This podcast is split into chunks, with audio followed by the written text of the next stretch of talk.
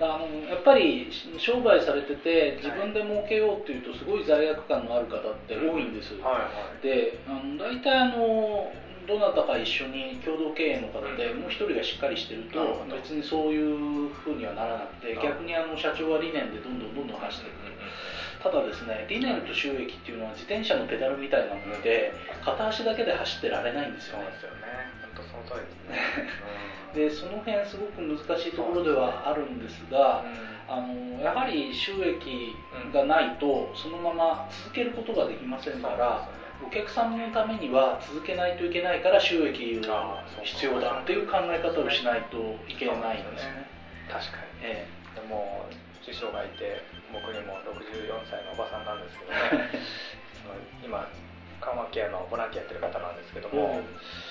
でもう青木さん応援してるのにもう本当青木さん下手だからビジネスがなんて言われるわけですええね、いいんですその方は。はい。それでもうなんかやっぱり応援してくれてることは応援してくれてるんですがなんかそこにどうなんですかねハングリーさがないから要するにまあ食えていけちゃうところもあったりですね。あ多多少はありますけどね。はい。ああ反省するとこあるなと思いながらも。うん。ただじゃあ何もしてないのかって言ったらそうでもなくてですね。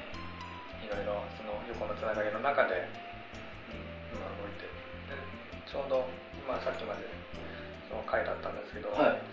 テラネットサンガって言ってですね。テラネットさんが。はい。お寺の寺にあネットサンガって言ってあのその代表の中下っていうのがですねお坊さんなんですけども彼があのいろんなお坊さん長宗派のお坊さんに声をかけて、ええ。いろんな宗派の。それでちょっと変えていこうよこの仏教界とあとその創造業界みたいな。創業界そうですね。はい、だからそれで僕も誘われて入って、でそれでもうお坊さんいろんな方いて粗相業者の方いろんな方いるんですね、え行政書士さんとかそれこそ保険屋さんとかもいるんですけど、でそれで今、まあ、あの2年目に入って。あ2年間も？はい。でそれで今僕は事務局長やってるんですけども、おおそうなんですか。でまあその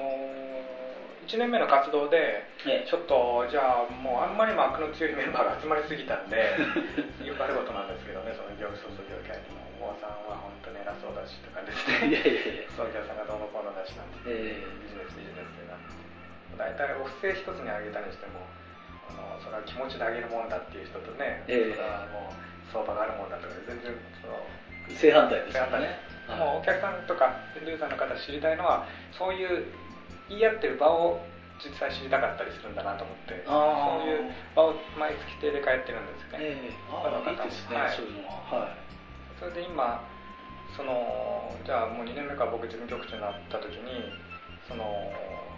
もうこんな頭いい人メンバー集まってって右往左往やってるんだったら活動プランコンテストやろうよって。もうプランプラン出し合おうよと、はい。でそれで活動方針にしてプランコンテストやろうって言って今先先月あ先月か。先月予選13プラン出してでみんな壇上に出てもらってですね、えで1人7分プレゼンしてもらってえおお。それで 5, 5プランプラス1つ飛び入れで入って6プランになったんですけども、え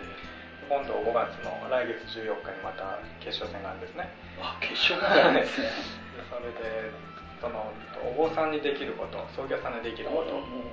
で実際何が求められててどういうことができるんだろうかってことをそれをプランを元に話し合ってやっていこうよって話しててはい。そういうなんていうんですかね仏教の僕は別に宗教ないんですねこの後も一緒ですけど別に無宗教なんですけども、ねでもなんか伝統的なものとかそういう日本情緒のものが残っててほしいなと思っていてありますよね。そういうのあった方が。はい。えっとなんでも無葬儀無用っていうのも確かにあるかもしれないけどでも心の整理のためには葬儀やってあげた方がいいんじゃないのとかですねそうですよね。うんなんかそんなんで一応あの葬儀屋さんとお坊さんとでその他の一般の方とっていうので結構今な去年は80人会員いたんですけども、ええ。今まだ2年目に入って40名ぐらいですかね。それでも40名いらっしゃるんだったらすごいですよね、でそれで研究学学やって。はい。なんかこの時に初めてそのあ僕はそうだコーディネーターだと思ってあその要するにさっきの離島になってたのが、えで僕は葬儀屋さんでもないしあのお坊さんでもないんでえはい。でだからこそまとめられることがあるなと思ってで結構まとまってきたんですねおかげさまで。そそれれでコーディネーションということですね。ね。だえあそっかやっぱ人のためとかこっちでも自分でやるよりもこういうコーディネーションの方が得意だなと思いつつ。えあ。そそれ貴重な能力ですよ。え。でで思いたいんですけどね。でそれで僕は今まで勘違いしてたのは一社信頼も何もない会社の社長のはい。でそれとお客さんとのそのコーディネートをしないともしないといけないと思ってたんですけども、そのマーケティングがすごい難しくて右往左往してたけどでもよく考えてみたらその僕がその何持ってるかって言ったら何もネットワークも持ってなかった状態なんだけど今回テラネット参加でそういうネットワークも持っててえ。さらにはそのお坊さんってこう考えてて葬儀屋さんってこう考えてて全然その一般の人との乖離があるなとえ考えのああ違う考えがいろいろ分かってきて、えあじゃあまずはこっちのコーディネートが必要だなとお坊さんとかはい最初に。はい、はい。そのコーディネートしてと同時に僕の信頼もでなんか出てきて、ええええ。であ青木さんじゃあ今度紹介しますよなんて言っていろいろ出会う人もいたんですね、ええああこれそうそうこの業界をまずコーディネートしてから一般の人とあのコーディネートできれないかなと思ってて。いいですね。それがはい。僕がその何のためにこの続けてさらにそのり今の会社を残してるのかって言ったらやっぱ待ってる人がいるんじゃないのって、ええ。僕たちはあのこういう業界でいるけどみんな最初は嫌な思いするかもしれないけどあの要するに死ぬ前にそんな森さんなんて来ないでくれとかね。でもいろんな意見あるかもしれないけどでも待ってる人はいるよと。そこに看取りの人でお坊さんいてもいいじゃないの。えそれと葬儀屋さんがそうやってもっとあらかじめやっといてもらって安心が与えられたらねえうん。家族の方ももう葬儀代とかでぼったくられなくて済むし。おおそういうので あらかじめやっとくためのなんかネットワーク持ってこうやろうよ待ってる人いるからってことを目標にややれてるから今なんとかやれてるのかなっていうか。いい考えじゃないですけるんだと思うんですけどね。はうん。まあこれからちょっとその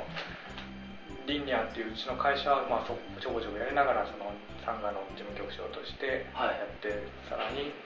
なんかそのネットワークを広げながらっていう形になってる